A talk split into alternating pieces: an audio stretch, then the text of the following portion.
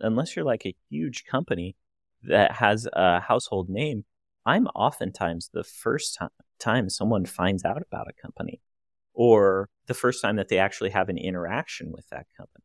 So making sure that it's smooth, making sure that it's not antagonistic, that it's friendly and beneficial to the company long term. I provide actual marketing benefit. Tell me your story. Tell me your story. How did it all start? Do you remember? Oh, now what happened? How did it stop?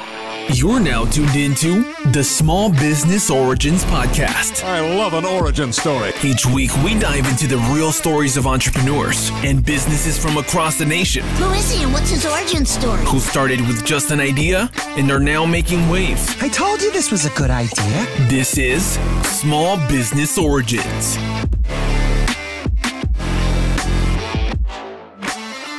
Oh, yeah. What's up, everybody? You are tuned in to another episode of Small Business Origins. Thank you for being here. I'm your host, as always, John Kelly, aka John the Marketer, on Instagram and TikTok. You're tuned in to our nationwide search. We're looking for entrepreneurs that have a story to tell. And joining us virtually in the studio, I've got an entrepreneur that wants to do just that. From Seattle, we've got Kyle Martin with Ghost Mountain Executive Search. Kyle, welcome to the show. Yeah, thanks for having me. I appreciate it. Man, it is going to be an awesome episode, I know, because all of that content we were talking about before I hit the record button was gold, and we should have been recording. We weren't, but we are now. So here we are for this episode. And as always, because you're a listener, you know we have to jump into our icebreaker question first before we get started with anything. Today's icebreaker question is Have you ever been told you look like someone famous? And if so, who was it? Oh man, that is actually like uh I it that is such a weird question um because I've as I've grown, I've gotten different people. I like I I remember I was uh, told I looked like Tobey Maguire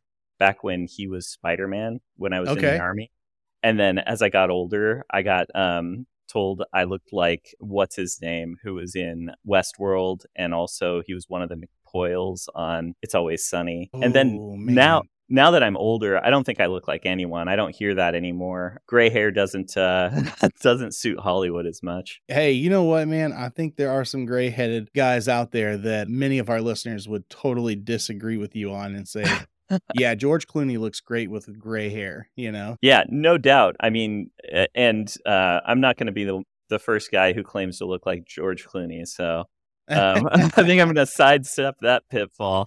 Um, yeah, yeah, no Brad no, Pitts on this line. I'm with you, man. Who, what character was it from Westworld? Uh, the the blonde haired guy. I think he was in uh like the first season. Um, I don't I don't recall the show that that Oh, well. man. It was a good show, but he was like one of those guys from It's Always Sunny that would like drank milk and walked around in the bathrobes and stuff like that. So it was not necessarily the most flattering, but he ended up getting the Westworld uh, role, which I think redeemed me personally, which is kind of funny. Yeah. I mean, I'm going to totally just fail here and say I'm drawing a blank and I can't think of the person's name, which It's all good. usually on trivia, I'm pretty good at naming that song or naming that Mm. show or you know Yeah. whatever else. So I'm I'm kind of upset with myself here that I'm failing so bad right now to remember the name of the person you're talking about. It's but I will good. tell you, I'm gonna make you feel better with my answer Yeah. because no matter who you chose, it's probably more flattering from appearance than my answer. But I will say.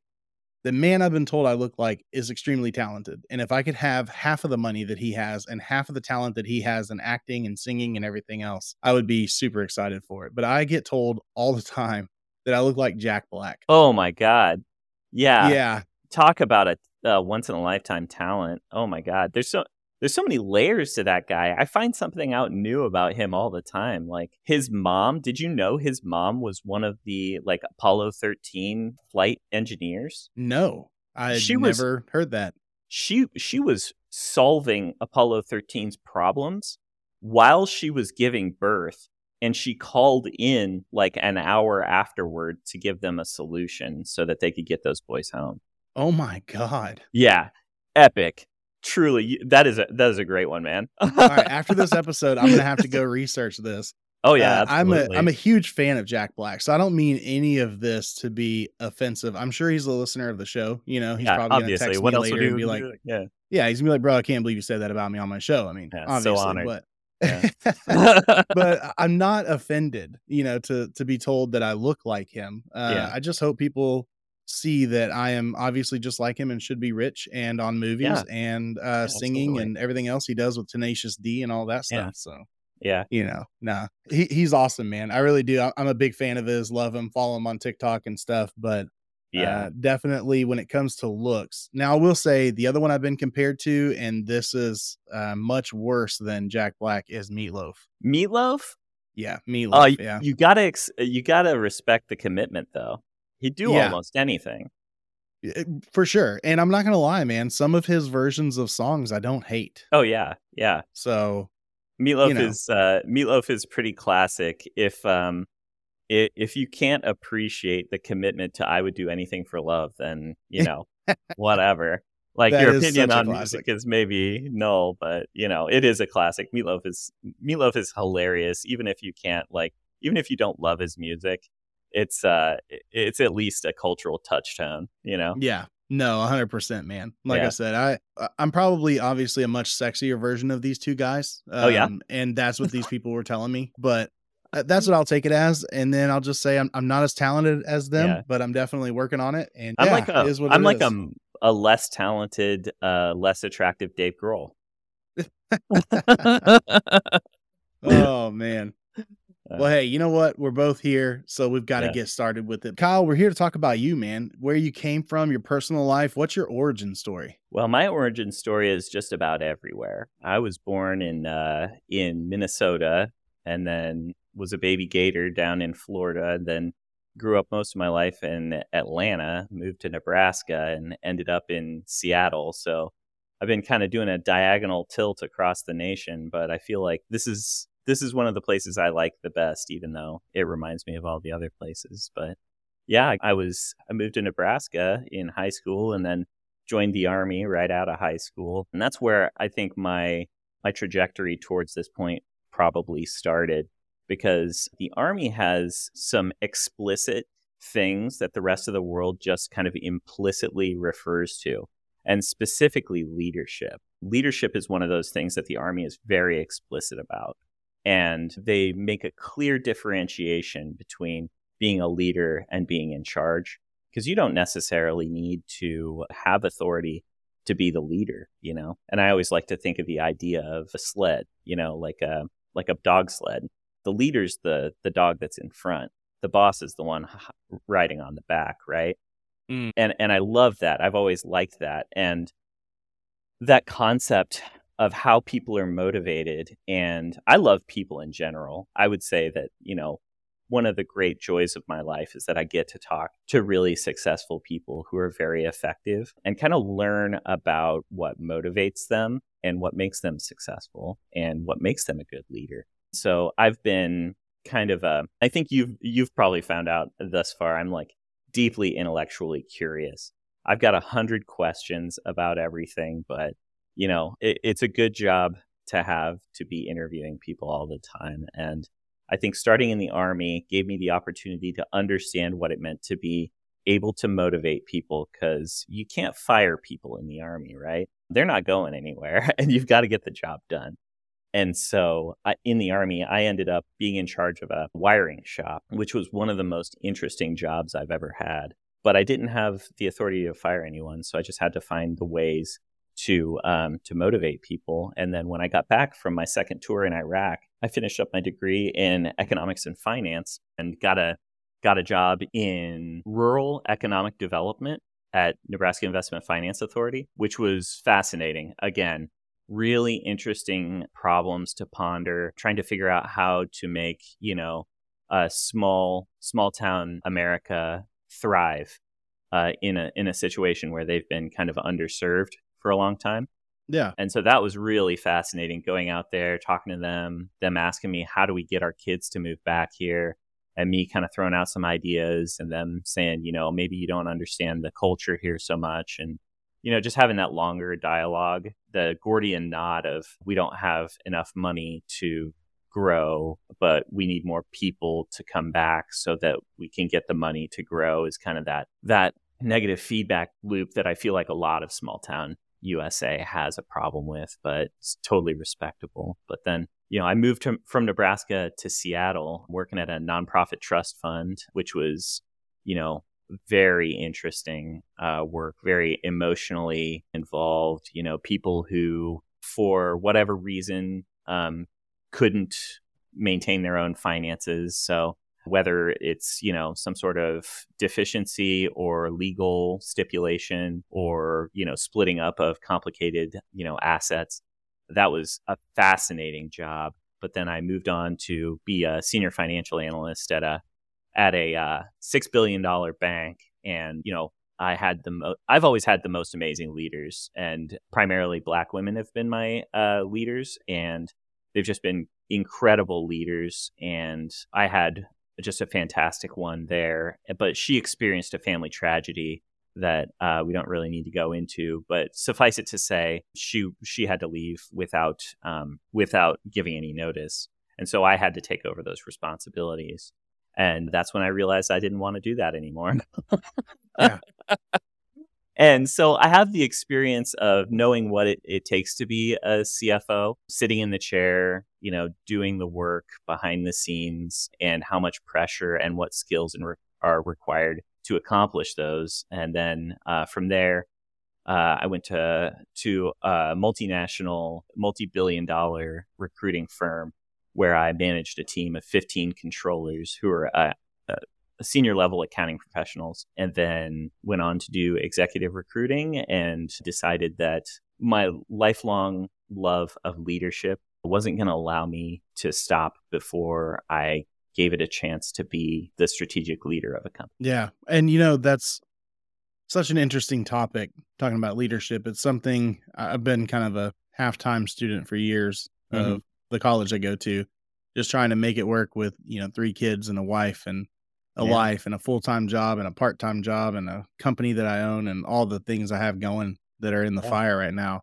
Yeah. And one of the coolest things that I've done is the leadership symposium that I have to take as a part of my degree program. And it was a three part leadership series. And those topics are exactly what comes out all the time Mhm. is that you don't have to be the boss, you don't have to be in charge. You don't have to be in a position where you can instill fear over people Mhm. in order to lead. You know, Well- you can be their coworker. Yeah, and I would say that um, what you've described there are completely relevant to the concept of being a good leader. Having a having a strong understanding of what it takes to be a human and to function at a high level while understanding that there are factors outside of work. You know, accessing those things, being able to to provide the empathy and the emotional understanding that your your team needs in order to, you know, function at a high level is critical it's absolutely critical to high functioning.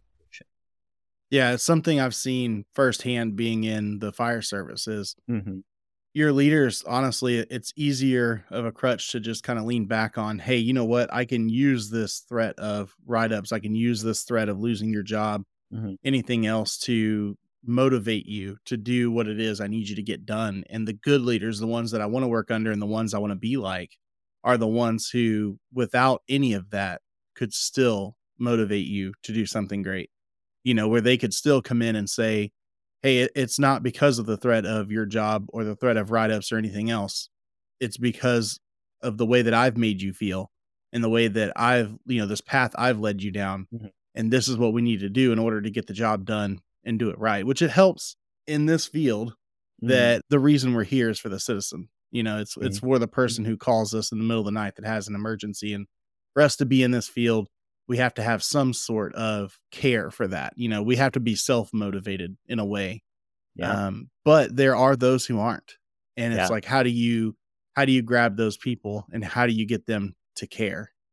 yeah, and and that that surprises me very much because I mean it's uh and and I have a I have a deep respect for the job. My one of my uncles died at a very early age from ostensibly uh, complications from smoke inhalation, but he was a a rural firefighter, and a lot of those are are volunteer. Yep. Um, and so uh, the the concept to me that you would go into such a dangerous field without having the I don't know what you call it, esprit de corps or emotional or you know uh, belief underpinning to understand that this is this is one you might be uh, remembered for, but maybe not thanked for. No, that's definitely the truth, man. It's uh, a different type of breed. people, but the same principles apply. You know, we Mhm. still get we still come in sometimes and we're tired and it's just a job and we just want to do what we need to do to get by and we've got to find a way to kind of break through that and make good leaders. And I know all of this kind of ties into exactly what it is you do because for a living, you kind of evaluate these good leaders Mhm. and then you evaluate these positions and you are basically kind of like a matchmaker for those that need a job and those that need a position filled to make sure that you're filling it with the correct person. Am I wrong on that? No, no, that's right. I mean, there's, um, uh, I, I think to your point, um, when it comes to those things, you know, for a person that has a why, any how is, uh, is doable or at least overcomeable. That's not a word. Hey, we can make up words. You've been Sure. using fancy enough words. We can make them up too. That's all right. yeah, thanks for the leeway there. But yeah, yeah, talking to people about what inspires them, you know, where their passions are, because passion is usually part of talent, you know. I think uh, talent is really the the confluence of passion and dedication. Uh, a lot of people will say, you know, people are just born with these things, but I think, you know, just like strength, strength is a skill. I think talent is probably one of those things that, you know, you still have to practice. And if you can access passion to keep you dedicated, then that's where you end up with really high performers and people who, you know, are able to express value in strategic ways. Yeah. So you gained experience doing the job Mhm. and then you gained experience in recruiting. Mhm. And how did that? I mean, obviously, you already mentioned that the leadership side of things, wanting to kind of lead yourself and lead your own team and, and move on to create your own company. How did all that tie into Ghost Mountain Executive Search? Well, I think uh, when it comes down to it, you know, you've got s- different parts of leadership, and one of those is, you know, where are you going, right? Where are you leading people, and uh, and that's where strategy comes in. And I'm like, you can't be a huge fan of leadership without being a huge fan of strategy, right? And when it comes down to it, I have I think about strategy consistently, and not just in an abstract way, but my own personal strategy, and you know what I'm trying to achieve, and like like I said, the the uh, the why of it all, right? And one of the things that you can't avoid when you're dealing with leadership is that it has an outside effect on people's quality of life. People's managers and their leaders have incredible effects on quality of life. So if I'm able to find really good, empathic, high functioning leaders for people, the fact of the matter is that I'm going to have a really beneficial effect on people's quality of life. And that gets me out of bed in the morning, you know, um, Yeah. on the days where I don't want to pick up the phone 50 times a day, on the days that I don't want to do eight, nine interviews or search for a CFO for a tribal organization in rural Montana. That's what gets me out of bed is knowing that I, I can have an actual effect on the, on benefiting people's lives. So, what do people call Ghost Mountain Executive Search for? Yeah, traditionally I started out as a CFO, but I've got experience with HR, obviously. And then I started out in engineering. My first job out of college was as an engineer at an American auto parts plant called Tenneco in uh, rural Nebraska. So, I mean, they can call me for anything from a CFO, C- CEO, COO of really any industry because I've got uh, experience managing a team of high level consultants in every industry from SaaS to engineering, um, space and defense. Got experience in literally every industry. Um, so if they want uh, leaders, and as I said before, you don't have to be a manager to be a leader, but it's the best idea is to call me if what you're looking for is eh, is a leader. So, do I need to have like a job posting or something like that and then call you for candidates for that job posting? What does that relationship look like? Yeah, actually, you'll never see a job posting from me. And if you've got a job posting up, that's that's all that's all well and good. But essentially what I do is I take the different emphases and values that the company has as well as the technical qualifications that they need and I go find them. So, like I said, if it's in the middle of nowhere, tribal organization or you're uh, New Jersey and you just acquired a you know a fashion organization and you need a controller, I've sat people in 11 days, which uh, I'm very proud of. Yeah, you don't need to have a a job description made. I can make those in a heartbeat, but it really is more important for you to have your requirements visualized because we can have a conversation like this, you know, and I can and I can draw those things out of you and get a get an abstract idea of who I need to go out, out of to get the perfect person for an organization. Gotcha. So you're not just farming this out to a group of individuals looking for a job. You're truly making connections with people who are currently actively seeking a job and not so much just the job, but like you said, the position, you know, looking to fill that role. Yeah. Um, so you have qualified candidates that you kind of have in your own pool. Yeah this is this is a bespoke um, solution. So when it's uh, no fail and it's and it's absolutely critical to get exactly the right person in the role, that's when you call me because I go out there and I and I I work it till it's done, and um, and that is a commitment that I hold. Uh, got replacement guarantees for everyone uh, up to a year if it's a retained search, and for a contingent search, it's ninety days. So I'm not asking for all the secrets or anything, but Sure. how do you make money doing this? What what does it cost for me to find somebody to fill a role at the at the company that I have? Yeah. It's uh it really depends on the organization, their means, but it's uh, a range of 20 to 30% of first year's base salary, no bonuses or anything like that. If it is a a lower level role or non-technical, we can do that on a contingent basis, so I only get paid if someone gets placed. The other option is a retained search, which we split up into three payments one to get the search started, one when you start interviewing, and then the last one when they the the day they start and then after that obviously there's a one year guarantee for them Gotcha. And and I know obviously you've got to be looking for other relationships for people who are looking for jobs, right? So are you also looking to establish relationships with people who are in these high level positions and are searching for a job? no a as much as i would like to um, i think oftentimes you'll have people who will give people hope that they have exactly the right thing for them and they'll they'll kind of have to fill larger organization quotas. You need to do x amount of interviews a week this that or the other thing. If you see me reaching out to you it is because i have a position for you. Um, Gotcha. and so I like to make sure that I'm not giving people undue hope, that I'm uh, that I'm following up correctly, and that uh, people know where they stand. So your job really is to do a lot of research on people. That's Yeah. amazing. That's that's Yeah. it seems like a lot of work.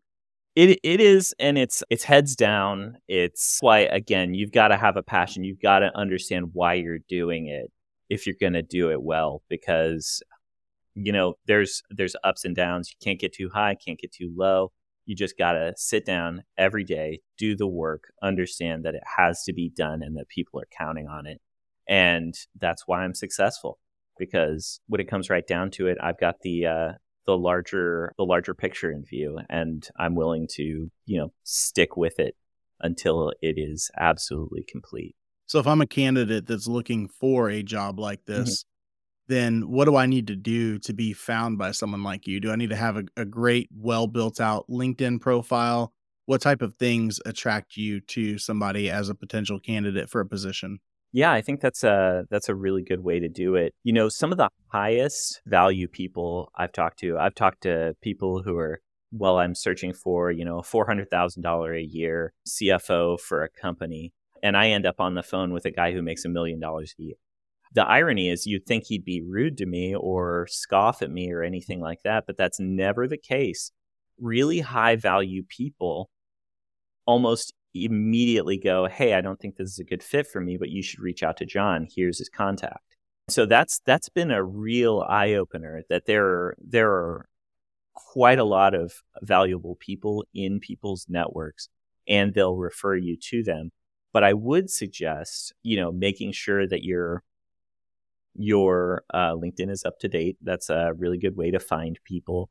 and you know just stay in touch with the people who are in your uh, in your network uh, make sure that you're you know i i do it as a function of my uh, my nature that i reach out and kind of maintain maintain long-term relationships even with kind of tertiary people in my orbit but um, making sure that you've got your linkedin updated making sure that the titles are correct making sure that you understand and this is something that i actually do i do coach people on um, on interviewing and on resume preparation and that sort of thing as another service that I provide. But it's not the main thing that I do. But I do enjoy helping people be successful, and that's kind of my biggest thing is is I like to help people be successful. And one of the things that I would always suggest is just like me, get in mind what that top level strategy, get get in mind what that why is, and then go from there be able to tell people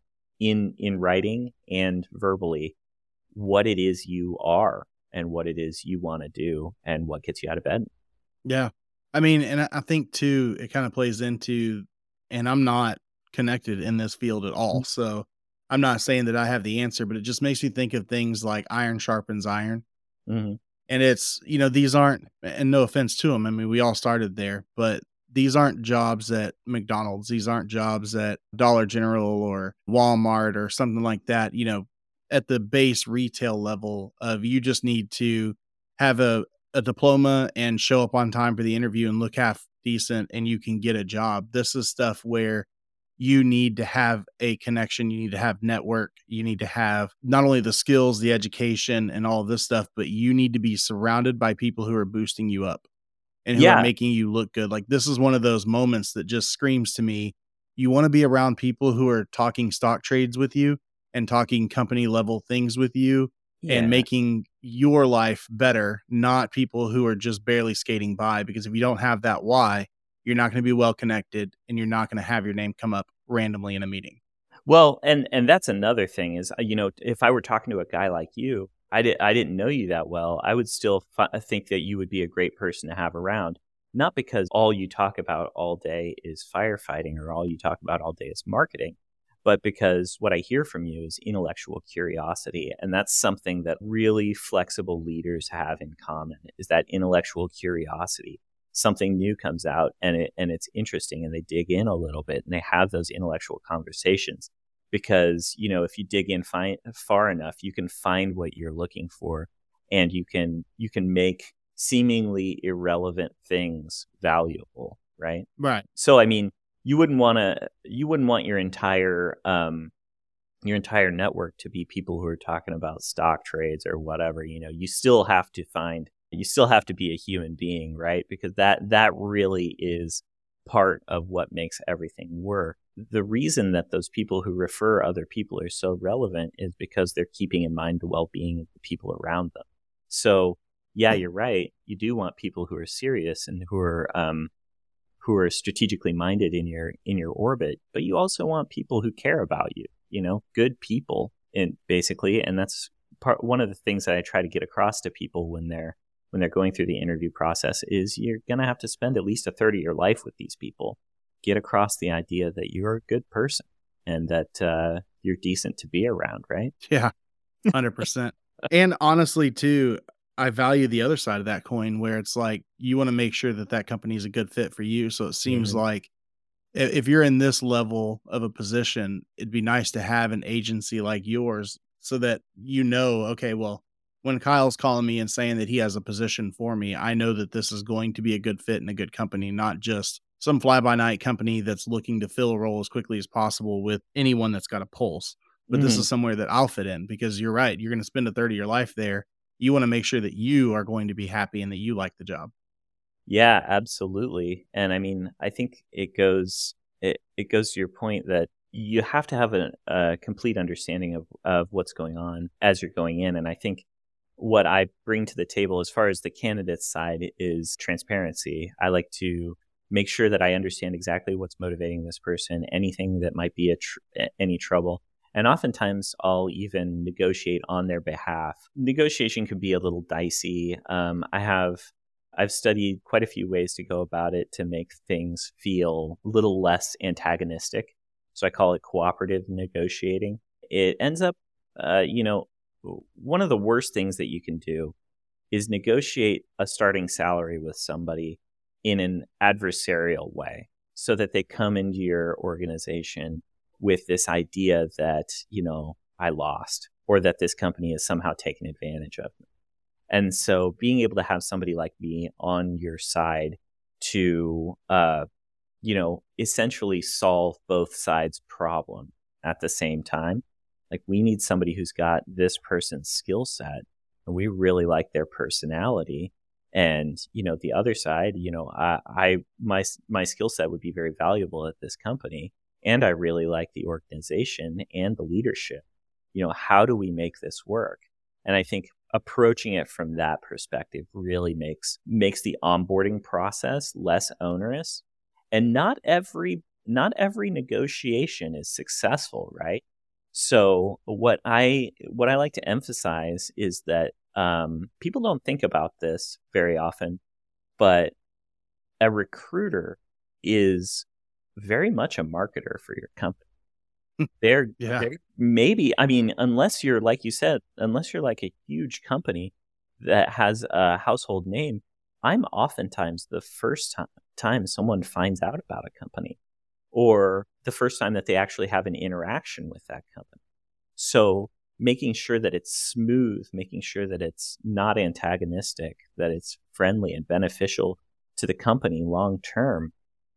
I provide actual marketing benefit because when people are done dealing with me, oftentimes they'll they'll tell me, you know, even if the negotiation doesn't work, they'll say, "Hey, you know, uh, I'm sorry it didn't work out, but I'd love to work with you again in the future." And and I always love hearing that. Um, but it's important to understand that the people who are representing your job openings to the general public are absolutely marketing on your behalf. And that's what I like to keep in mind that I have my clients' best interests in mind. That as I lead people through this process, I'm giving them as much clarity as I can throughout it, as well as the client. You know, I'm giving the client all of the stipulations that the candidate is interested in and their motivations and making sure that they're on the right track. And once that's accomplished, whether or not you can come to an agreement at the end, you've got somebody who's probably going to get a different executive um, position at a different company who thinks fondly of your company. And that's where, you know, synergies happen. Yeah, that's a fair point. Mm-hmm. Those relationships are so important in business. It's Mhm. uh, definitely something I've learned on the marketing aspect. You know, even even talking about other competitors, it's like, well, they may be a competitor, but if they're like us and they do good work and they like us, then that could turn into work for us based off of, you know, their needs or vice versa. We could refer them some good work too. And it's like just having that synergy between companies is a great thing that can really lead to some awesome possibilities. Yeah, yeah. I mean, there are a lot of different company structures that have just affiliation, right? We work together so closely that we're almost affiliated, but it's because we respect that they're so good at this kind of marketing, but we specialize in this kind of marketing. And because you, you're able to have those affiliates, you can drill down a little bit into what you're really talented at. Yep, niching down is important, man. That's definitely something that's been a topic as of late. So, Yeah. are you, are you looking for one specific type of client? Then is it only corporations that you're after? Only a certain number as far as like income is concerned for that position that you're after? What are your kind of minimums? Yeah, uh, so we like to target um, kind of 10 million and above in annual earnings because otherwise you're not going to need the well, you may need the level of people that we have, but the return might not be there quite yet. And so it really does depend on, you know, if you can afford it, if at the moment the ROI is there. And I find that uh, 10 million and above is probably where the ROI is. That makes sense. I mean, you got to know your target client, who you're looking for, and who you're a good fit for. I- Is it only corporations, or are you open to you know government agencies or any other type of you know nonprofits, anything like that? Oh, uh, actually, the majority of my career has been in nonprofits, so I really enjoy helping nonprofits quite a bit. I understand what the uh, the strictures are of those of those companies, and like I said, uh, I really enjoy doing doing good for the community. I like to take my presence in it as a as a service opportunity.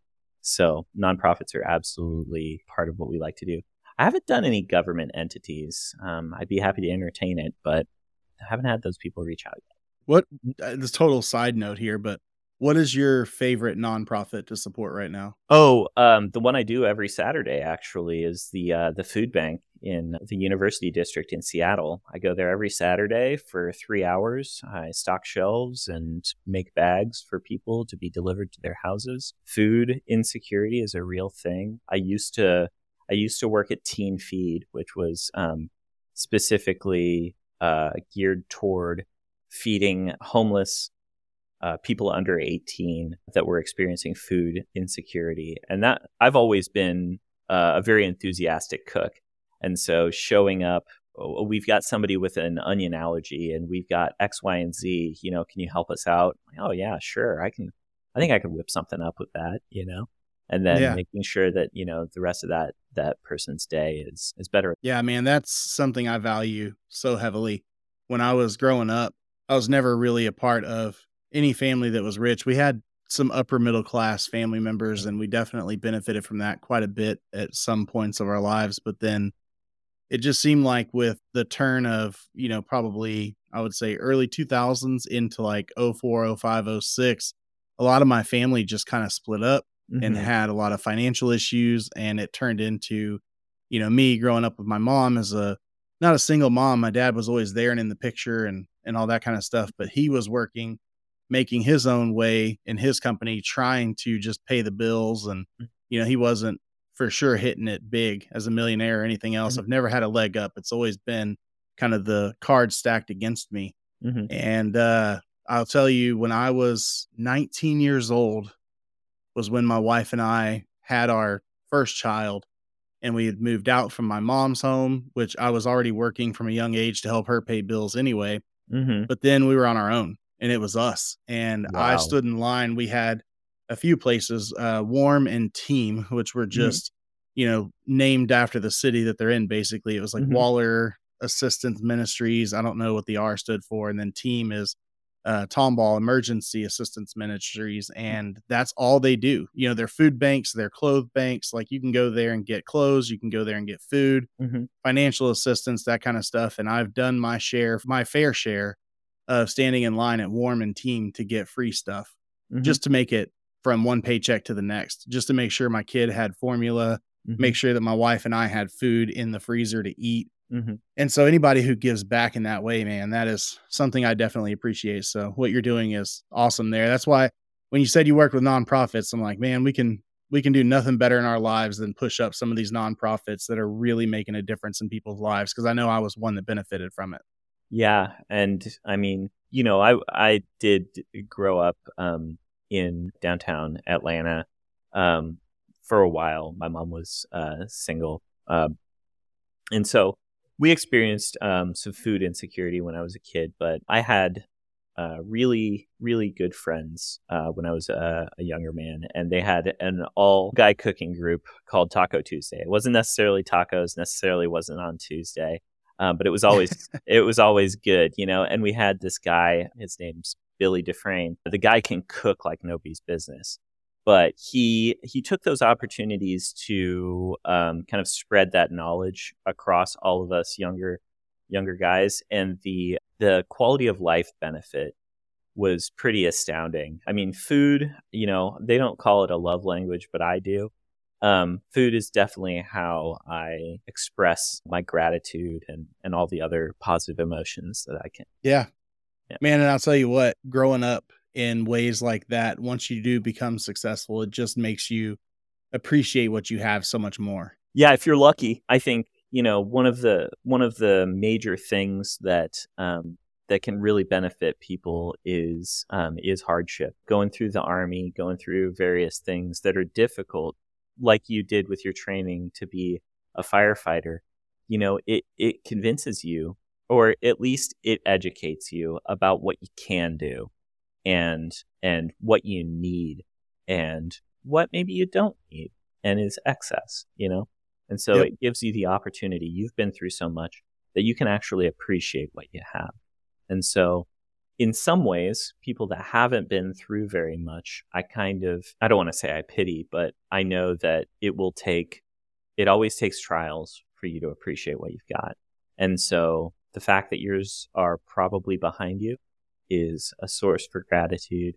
And it sounds like the way you've learned from them is also a source for gratitude. Yeah. I mean, you know, the big thing is the struggle's never behind us, right? Things happen all the time and we can always revert right back to where we were. I mean, there's there's been times in my level of success that I've walked out to my driveway and my vehicle's up on the back of a tow truck. And Yeah. uh there's been times that I'm like, well, I need to ask for money from a friend or a family member to make ends meet this week or hmm you know, not wind up with a towed vehicle because of a repo or something like that. But it always, like you said, it always makes me think back and say, you know what, though, no matter how hard this current season is in our life, Mhm. I know that I've been in a much worse place.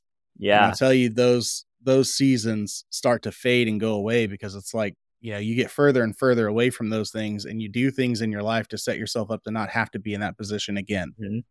And Yeah. so I'm very lucky, man. I absolutely, no matter how hard I work to earn the money I do, I am very happy and appreciative of the life that we've set up for ourselves. But absolutely, You know- nonprofits deserve some extra love for sure. i totally agree with you, and I I find it so interesting because I've always thought of myself as very very lucky, you know. But when I was born, I was born in a tornado and a flood. I was mauled by I was mauled by a Great Dane when I was three. Um, God. yeah, I've I, like my life is my life is hilarious, but you know I'm not dead, and you know I've I've overcome all this stuff up until this point, and it just feels like you know, oh, you know I, I've made it this far. I've probably you know I can't imagine I'll run into anything that can take me down. You know, I, it's so funny. It gives you confidence for to to be tried. You know, Absolutely. No, it's there's often times that I've been speaking with someone and I tell them the things I've been through in my life and they're like, Mhm. "Oh my god. How Yeah. are you still here?" or "How did you get to where you're at?"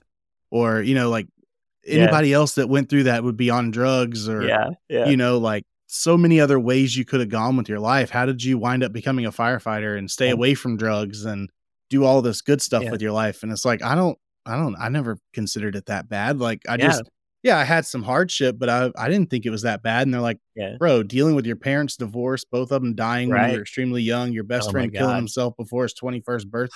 Holy cow! Uh, yeah, you know, just all these things that I can list out. And they're like, how, how do you, how do you come out of that? And Yeah, it's like, and- well, you just have And to you consider yourself lucky. and then I still consider myself lucky. And when people say, "Well, you know, have you had it bad? Have you had any hardships?" and it's like, "No, not really. You know, Yeah, I've gone through some things, but I'm okay." Yeah, I it's uh, uh, yeah, and that that is that is exactly. Uh, I think that is exactly you know a leader's perspective. Has to be, man. We can't get sucked into that victim mentality, No, no, and there's like, what what's it going to get you? You know? right? So I know we went off on a tangent, but I love it. I think there was some great stuff there. But kind of going back to it, if you, you know, if there's somebody out there listening right now that's Mhm. like, man, this is the person I needed in my life. I need to find an executive. What's the best way to get in touch with you and your company and find out more about what you do and how to get you for their services? Yeah, I mean, um, they can absolutely go to the website and check out ghostmountainllc.com. Check out the about us. Obviously, you've listened to this podcast. If you want to get in touch with me, there's a there's a contact form at the bottom. You can also just call uh, call the office at 469-708-6444 or you can email me directly at kyle at ghostmountainllc.com. Perfect. And are you doing stuff on social media these days? Yeah, um, we have uh, Ghost Mountain Executive Search is on LinkedIn, and we don't have a TikTok or or any of the other ones, but LinkedIn is the best place to find us. Gotcha. I know at first glance, TikTok probably doesn't seem like something that would be appropriate for your line of work, but man, you'd be surprised how some of these people are able to spin some funny videos that really catch people's attention. I think we need to see you on TikTok, you know? I'll give it a shot. Um, uh, it's it's so funny. Uh, There's I feel like every day there's a new skill that I need to learn. Yep. Yeah, and I'm only I'm only telling you this stuff because I'm addicted to TikTok and I really love good videos on there. So I am too, know. man. I I also like I like I said I've I've listened to a couple of your your um your podcasts, and so I was I was just kind of chuckling because we we share some some uh, addictions, and I think you're over your video game addiction, which I think is fantastic. But TikTok is there. de- yeah, TikTok is definitely one of those that um, I definitely see the value there. Um, Yeah. I don't, you know, those kids are so talented. You know, it's so intimidating. it is. It's absolutely intimidating. That's why I'm trying to just make my way as best I can and, and Yeah. do some stuff that I can. And it mostly boils down to sharing some awesome conversations like this one. Uh, Um, that way people can just see, you know, what we're doing, what we're talking about, maybe catch some of those golden nuggets that come out exactly. in these interviews, and then hopefully tune in to the rest of the show on whatever platform they listen to podcasts on. Absolutely, man. Well, it's been an absolute pleasure. I know we're kind of going over time here, um, but you know, it has been it's been an absolute joy speaking with you. Absolutely. And I can't thank you enough for being on the show and, you know, opening up, sharing some very candid things and talking to us about your personal life plus your professional life and what you got going on. And listeners, thank you for tuning in for another episode of Small Business Origin. We couldn't do it without you tuning in every single week. You're what makes this thing tick. It's how we are able to bring on such awesome companies and entrepreneurs just like Kyle with Ghost Mountain Executive Search. And if you want to keep hearing this stuff, man, we just need your support by going and liking, subscribing to our stuff, and leaving us a review on Apple Podcasts or wherever else you listen to your podcast. You don't have to pay us a dime for this. All we need is for you to encourage other people to listen in and support these entrepreneurs by hearing this. But that was it, man. Another episode done, another week of great content. And we'll see you on the next week. And as always, stay beefy, my friends. Thanks for listening to another episode of Small Business Origins. I love an origin story. If you like what you just heard, leave us a review, subscribe, and share with a friend. You guys, check this out. They're going to love it. You're going to love it.